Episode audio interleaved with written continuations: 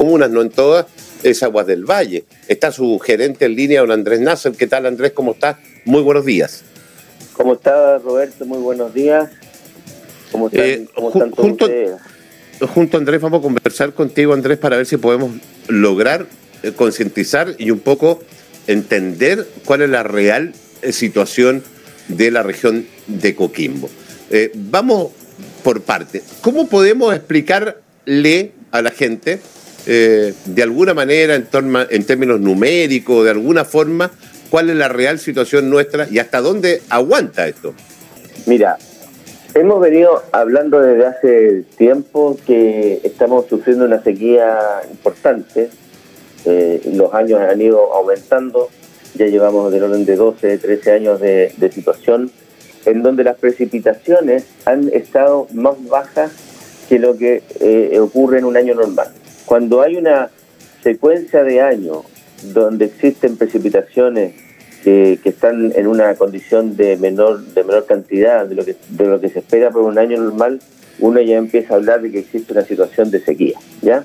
Y eso es lo que ha estado pasando durante estos últimos 12 años aproximadamente, con algunos cambios intermedios, por ejemplo, el 2015, 2016, por ahí el 2018, 2019, donde efectivamente hubo algo de precipitaciones, pero que en ningún caso fueron lo suficiente para poder revertir la el, el, escenario de escasez que se había, venido generando en los meses, en los años anteriores.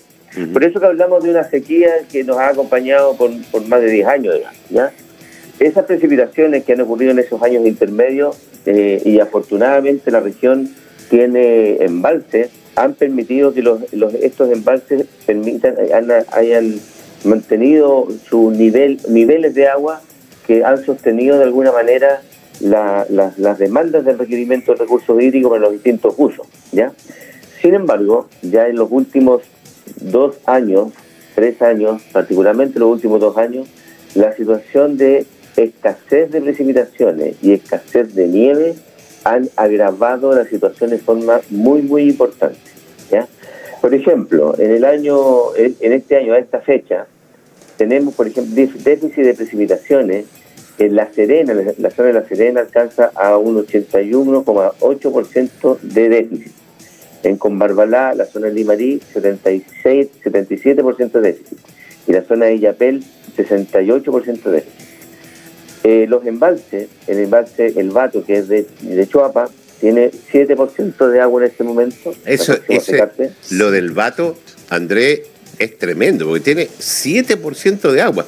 O sea, 7% de agua es la nada misma. Ah, y Yapel eh, estuvo en un minuto eh, a punto de quedarse sin agua. Ustedes tuvieron que realizar un trabajo ahí bien especial para no dejar eh, sin racionamiento de agua y Yapel, creo. Exactamente. Mira, me voy a detener un minuto, vato, pero te quiero hablar de la paloma y de Puclara porque es tremendamente importante. El vato es un, era un, un, embalse que prácticamente llegó a su nivel mínimo en el mes de, en el mes de marzo o abril nosotros veníamos pronosticando esta situación desde hace más de un año atrás, a fines del 2019, 2000, principio de 2020, y ahí parte este proyecto que tenemos que construir para poder asegurar el agua para consumo humano y apel. Así se hizo, a pesar de que hubo una, una serie de inconvenientes entre medio, porque nuestro proyecto tuvimos que cambiarlo. Inicialmente estaba en el sector de Peralillo y terminamos construyéndolo desde Salamanca, pero afortunadamente este proyecto se terminó y se concluyó porque a partir de julio del año pasado empezó a operar y fue la y, y, producto de eso Illapel evitó entrar en racionamiento de agua porque el embalse del Vato dejó de entregar agua en el mes de, en el mes de julio eh, en esa fecha, así como también bajaron los, desmarques del río Chuapa. Por tanto, la obra que se hizo de Salamanca fue fundamental para mantener la continuidad del servicio en Illapel. Esa es una, esa es una información que después no, se perdió, digamos. Al principio fue tuvo, tuvo mucha cobertura, pero afortunadamente logramos terminar esa obra a tiempo y evitamos el racionamiento en Illapel. ¿Ya? A pesar y a pesar de que habían también muchas otras opiniones contrarias a la nuestra, que de parte nuestra estábamos exagerando el escenario y que la situación iba a ser tan así. ¿ya? Pero ocurrió, eso ocurrió y es importante que, también todos lo conozcamos. Si bien es cierto, la paloma como embalse y el puclaro aparecen con una cantidad de, en el caso de la paloma, 17% de, de agua en, el, en, en, en, su, en su embalse y el puclaro un 36%, los consumos de agua pronosticados y de acuerdo a lo que ha pasado en los últimos años, hacen pronosticar nuevamente que el Puclaro va a llegar a sus niveles mínimos a fines del año 2022, o sea, este año. Y por eso que es importante que no confundir con la cantidad de agua que existe disponible, que son 36%, que pareciera que fuera una cantidad no menor, pero los consumos que tiene del embalse eh, hacen que esa agua pueda terminarse en esa fecha. Ahora, ¿por qué?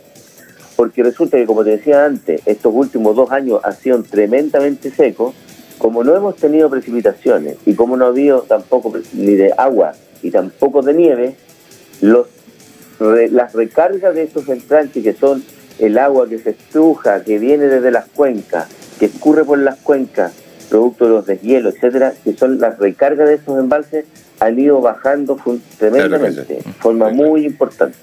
Por lo tanto, ese efecto que, tiene, que, que, ha habido año a año para ir recuperando estos embalses se va a ir disminuyendo y por lo tanto es altamente probable que nos encontremos en situaciones críticas a fines de este año en el Puclaro y a mitad del próximo año en, en, La Paloma. Andrés, la mayoría del uso del agua de, de los embalses eh, es destinada a la agricultura más que al consumo humano. Porque uno dice, claro, le queda un 35% al Puclaro, le queda un 18, un 6, un 7, da lo mismo.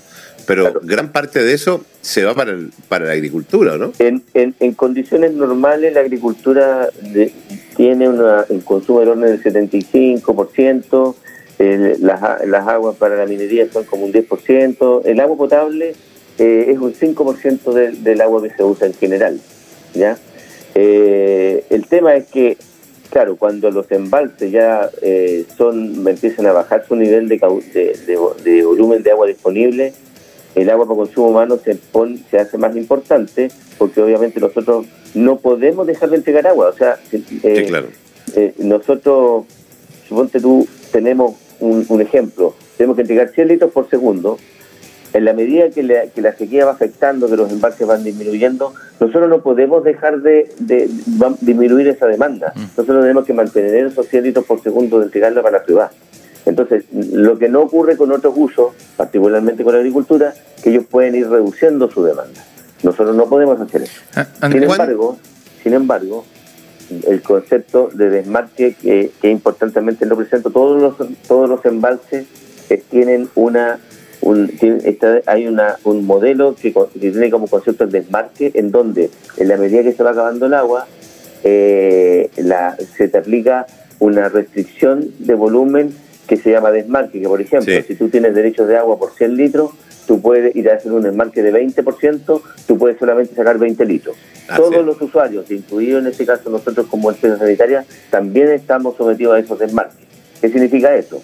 Que la medida que el agua se va disminuyendo, nos aplican los desmarques y nosotros tenemos que empezar a conseguir agua de otras fórmulas para poder igual mantener esos 100 litros por segundo disponibles para la comunidad. ¿Y cómo lo hacemos? Con convenios con las juntas, principalmente con convenios con las juntas de vigilancia, que nos permiten disponer de más agua a través de un, convenio, como te decía, que fijamos con ellos y así hemos mantenido la, la demanda durante todo este tiempo, que lo que ha sido fundamental. Y en ese sentido hay que reconocer y también agradecer las voluntades de toda la Junta de Vigilancia de la región para poder eh, mantener esta, esta situación y, el agua disponible para el consumo humano. Situación que ahora se va a ver más crítica porque ya se nos están acabando el agua en los embalses. Y al no haber agua, ya la cosa no, no, aplica, no, aplica igual. ¿Cuán relevante y cuánto impacto puede tener eh, el cuidado del agua de parte de la ciudadanía? Porque uno dice, bueno, el 5% es consumo humano, eh, si nosotros hacemos un cuidado del agua, eh, ¿tiene una repercusión efectiva eh, en, el, el, el número final o no? Mira, siempre tiene una repercusión, Roberto, ayuda, pero no hacen la diferencia, no hace el cambio. Nosotros, mira, te voy, te voy, a poner un ejemplo. nosotros necesitamos del embalse Puclaro en como volumen embalsado, así en promedio, para hacernos una idea, del orden de 20 millones de metros cúbicos al año. ¿Ya?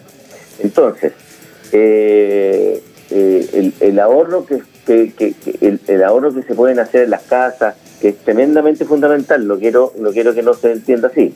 Es fundamental revisar nuestras llaves, es fundamental evitar nuestras filtraciones, las goteras y el uso adecuado desde el punto de vista del uso normal, las duchas, el lavado de la vajilla, el cepillado de los dientes, no dejar el agua corriendo, etcétera. Pero esa es una ayuda. De esos 20 millones de metros cúbicos, esa, esa ayuda es muy, muy menor. Eh, el gran consumo está en, lo que es la bebida, en, lo que son los otros usos, y lo importante es que como estamos llegando a una situación tremendamente crítica, y el embalse, por ejemplo, pues claro, va a llegar a valores de, esa, de ese valor, de esos, de esos montos, en, en agosto, en septiembre, en octubre de este año, en, si, no si esa agua no queda disponible para el consumo humano, no, no, va a ser posible cubrir toda la demanda. Nosotros estamos en este momento en un proyecto importante de construcción de pozos adicionales para poder apoyar y robustecer nuestro sistema pero los estudios hidrogeológicos que, que, que, que, lo están respaldando indican que hay una cantidad de agua que nosotros vamos a poder sacar que es acotada, porque no hay más agua en los acuíferos disponibles en este momento para poder sostener esa situación. Por tanto, sí o sí nosotros vamos a requerir el agua de los embalses. Y al requerir el agua de los embalses, si esa agua no existe, vamos a entrar en una situación de déficit y por lo tanto racionamiento, en este caso en la columna de Coquimbo. Eh, eh, Andrés Láser, gerente general de Aguas del Valle, hemos visto cómo algunos municipios de la capital han tomado algunas medidas restrictivas. Por ejemplo, el riego de jardines, el cambio de, eh, de zona de, riego de pasto por jardines secos. Eh, no se debería hacer exactamente lo mismo acá porque hemos mostrado imágenes de riego con agua potable en zonas como la Avenida del Mar, mm. Eh, en zonas como Balmaceda, regando eh, a, las 12 del día, a las 2 de la tarde. O sea, si no hay conciencia de, quién es la primera autoridad, en este caso el dueño de casa, como son los municipios, difícil que haya para abajo tampoco, ¿no? Se debe, eh, como bien tú dices Roberto, se debe aplicar medidas de control del uso del agua a todo nivel, tanto nosotros como usuarios me refiero yo como, como usuario y cliente del agua, eh, en nuestras viviendas, el uso en los riegos, obviamente, eh, en todo orden de cosas. O sea, nosotros estamos viviendo... Pero no, siente, ¿no sientes tú que la autoridad está lejano al tema? Porque el mensaje, eh, nosotros como medio de comunicación podemos hacer una campaña que le hicimos de cuidar el agua, etcétera. Pero cuando yo salgo a la calle y veo que están regando con agua potable, eh, un jardín en la Avenida del Mar, en vez de cambiarlo, el pasto por un jardín seco, por conchilla, por algo, veo que no hay conciencia de la autoridad. Entonces, si no hay conciencia de la autoridad, yo tampoco tengo conciencia. No viene desde arriba el tema. Hay algunas iniciativas de algunos alcaldes que están proponiendo eh, eh, colocar ciertas restricciones al uso del agua en, en algunas en algunas comunas. Pero bueno, tú tienes razón, o sea, no, no, no, no puedo más que compartir lo que tú estás diciendo, digamos, o sea, estamos viviendo en una situación que se está desertificando. O sea, el, el, comportamiento eh, hídrico de la cuarta región es lo que es lo que vivió eh, eh Copiapó, la, tercera región hace unos años, y nosotros vamos encaminados a ese mismo escenario, digamos. O sea, ya no, no existe el pasto. Eh, te vuelvo a insistir en lo mismo, porque yo creo que es súper válido, Andrés, el, que todos le metamos presión al ciudadano. Pero aquí me parece que hay dos áreas eh, que son fundamentales. Una que son las autoridades, de hecho me acaba de llegar una fotografía, que en este minuto se están regando jardines eh, con agua potable. Eh, jardines que, o sea, quien tenga pasto todavía, municipios que tengan pasto todavía que lo estén regando, me parece que es no entender nada. Bueno, me parece que hay una inconsciencia de parte de la autoridad, entonces ¿cómo podemos venir a decirle a la gente, oiga, cuide el agua, si los alcaldes no son capaces de tenerlo claro ellos? Bueno, estamos nosotros trabajando con todas las municipalidades de manera de, generar algunas ordenanzas especiales, ordenanzas municipales especiales para este tipo de situaciones. Esta es una tarea de todos, no es una tarea de Aguas del Valle solamente, no es una tarea solo de los municipios, es de todos los usuarios del agua. Y, esa, y eso es una es una, una conciencia que tenemos que asumir, que tenemos que adoptar. La situación es muy crítica, mucho más crítica que los años anteriores. Se están generando y se están manifestando disminuciones de agua en, la, en las fuentes subterráneas muy importantes en poco tiempo.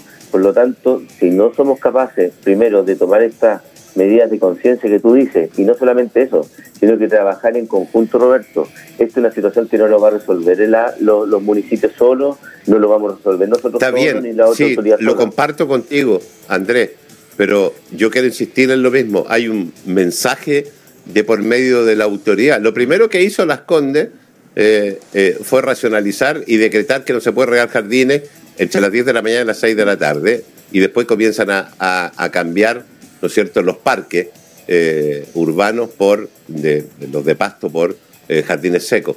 Pero aquí lo que vemos es todo lo contrario. Eh, hay cero conciencia. Perdón, Te hago una pregunta. te voy a llevar a una situación hipotética. Si este año no hay lluvia, o tenemos el mismo nivel de lluvia que el año pasado, ¿existe una real posibilidad de racionamiento de agua? Sí, existe.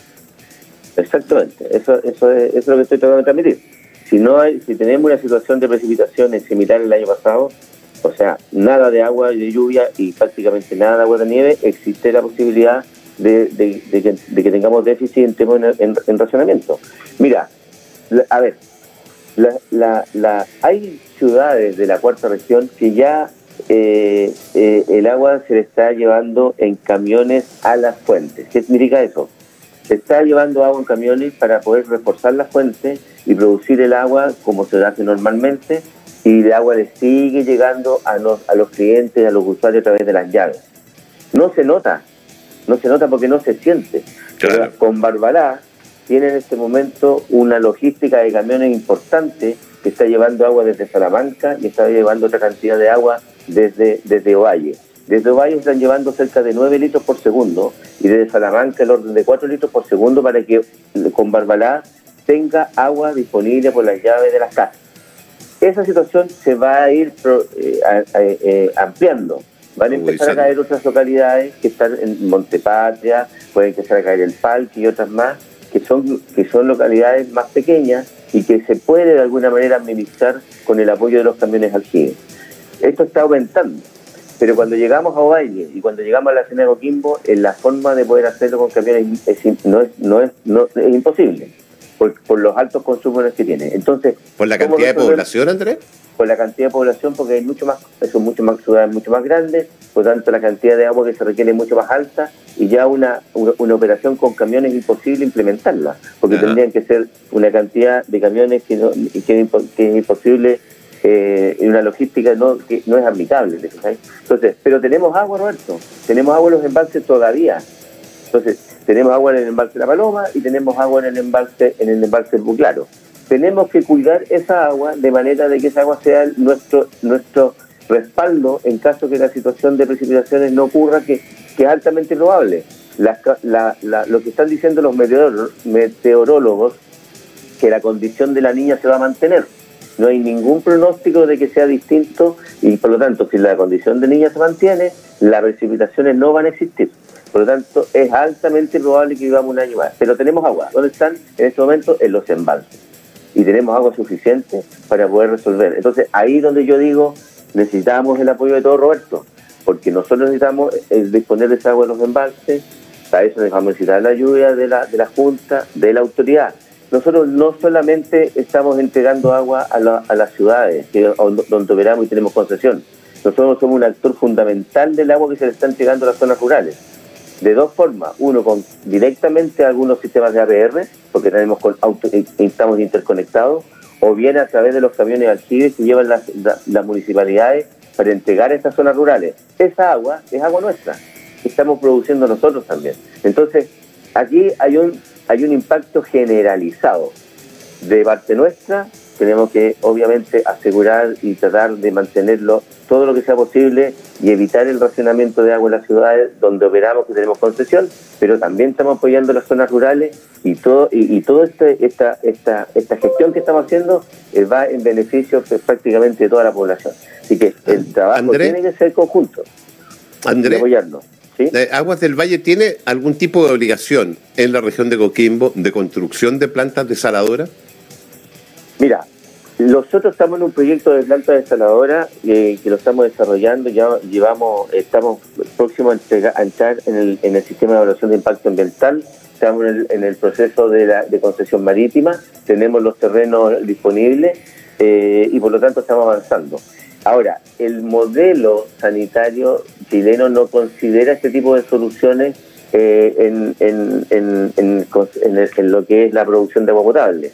Eh, por lo tanto, independientemente que nosotros vamos a seguir avanzando en esto, en algún momento hay que definir, como ocurrió en la tercera región, particularmente para el agua de Copiapó y, y Caldera, donde el Estado construyó una planta desaladora que la terminó hace unos meses atrás y esa fue la forma de que se determinó en ese caso para poder para poder cómo se llama resolver el tema del agua. Nosotros estamos avanzando estamos con los proyectos estamos tenemos estamos desarrollando este proyecto de manera de, de poder terminarlo eh, al, año al inicio del 2026 con, por todas las etapas que tiene que pasar es muy es muy poco probable que sea antes porque por las declaraciones de impacto ambiental y todos los permisos que hay que conseguir, pero si alguien, en este caso la autoridad, eh, eh, va, opta por construir ella la planta sanadora, nosotros le entregamos nuestro proyecto de manera que se termine.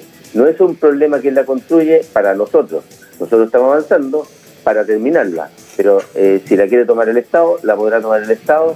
Difícil. Lo importante es que dispongamos de esta, de esta, de esta obra lo antes posible y poder también tener esa, esa infraestructura de respaldo en caso de que esta sequía se agudice o, o vuelva a ocurrir más adelante. La nueva ministra de Medio Ambiente ayer hizo una declaración bien preocupante referente a las plantas de desaladora. Dijo que eh, eran eh, hacían daño al medio ambiente, así que difícil eh, que en el próximo gobierno veamos avance en el tema, porque me parece que los países los países más avanzados Roberto en esta materia Israel eh, como muchas lo tengo re claro yo.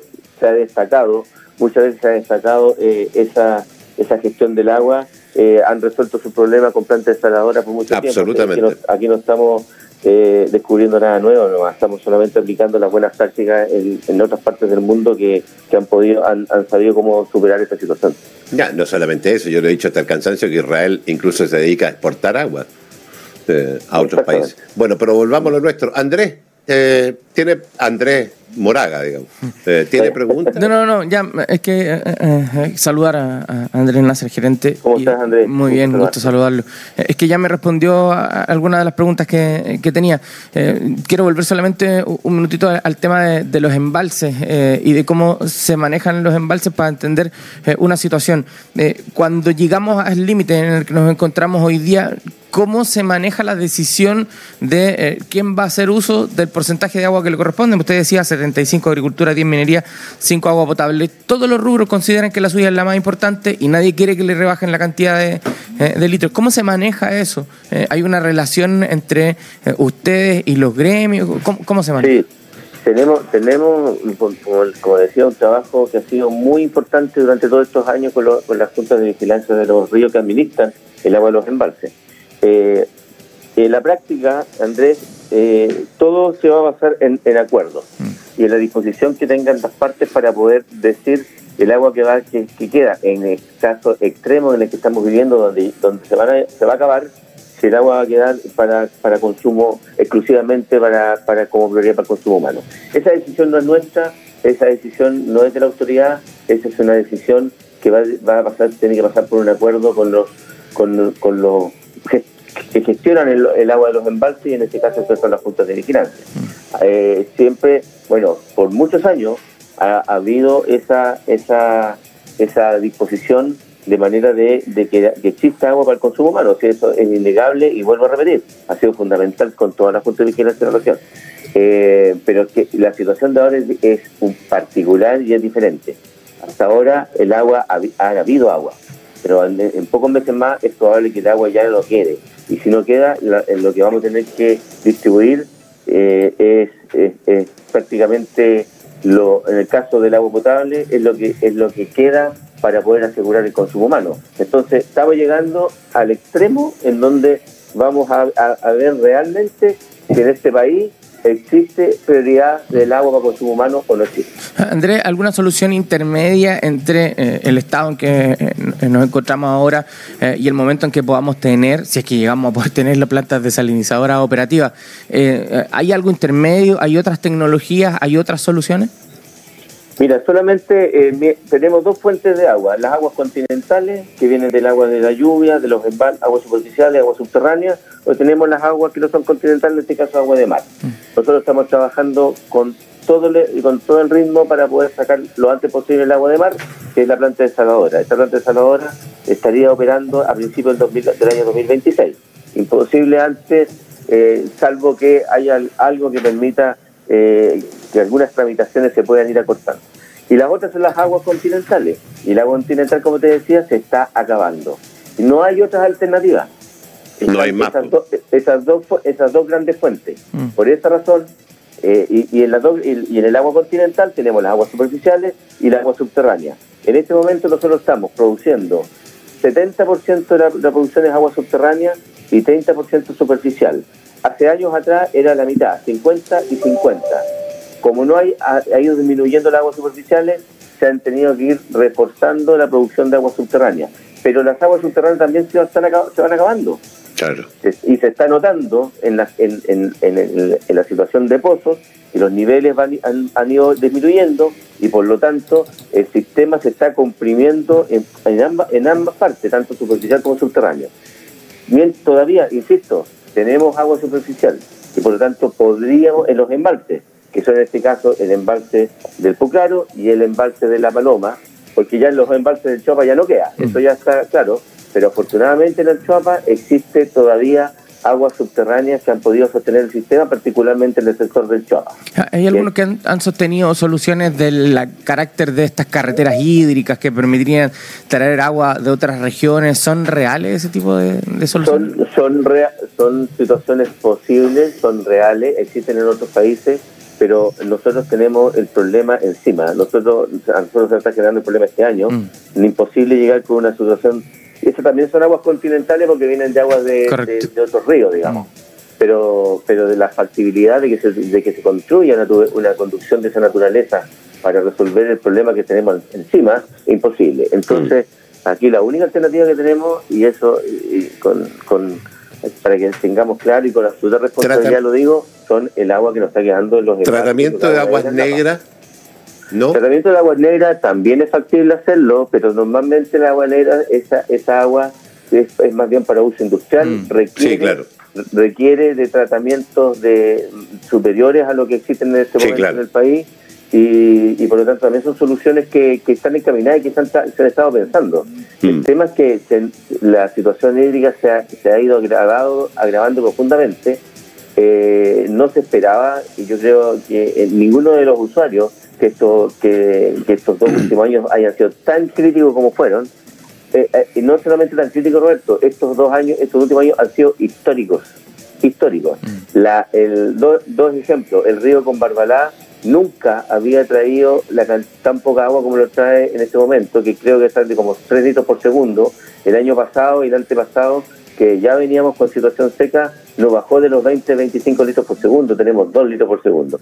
En el embalse Claro nunca la recarga del embalse había sido menos de 120 millones de metros cúbicos y, este año de 70 millones de metros cúbicos. O sea, todo ha ido bajando y se está agudizando. Entonces, esto estamos viviendo una época de sequía histórica. Eh, algunos expertos dicen que la, la más eh, fuerte de los últimos 100 años. Por lo tanto, eh, si es, es el escenario que estamos viviendo. Entonces, Aquí hay que tomar medidas distintas para poder superar las situaciones que estamos. ¿Y André? me preguntaba por el racionamiento en condiciones de las hídricas que estamos en este momento. Sí, es factible que podamos tener problemas de racionamiento, mm, pero tenemos que estamos trabajando para evitarlo a como de lugar. ¿Y algunas situaciones de incentivo para el mejor manejo de las aguas grises, por ejemplo, eh, a todo a todo nivel para, para evitar eh, el, el, uso de, de agua potable, digamos, en algunos procesos?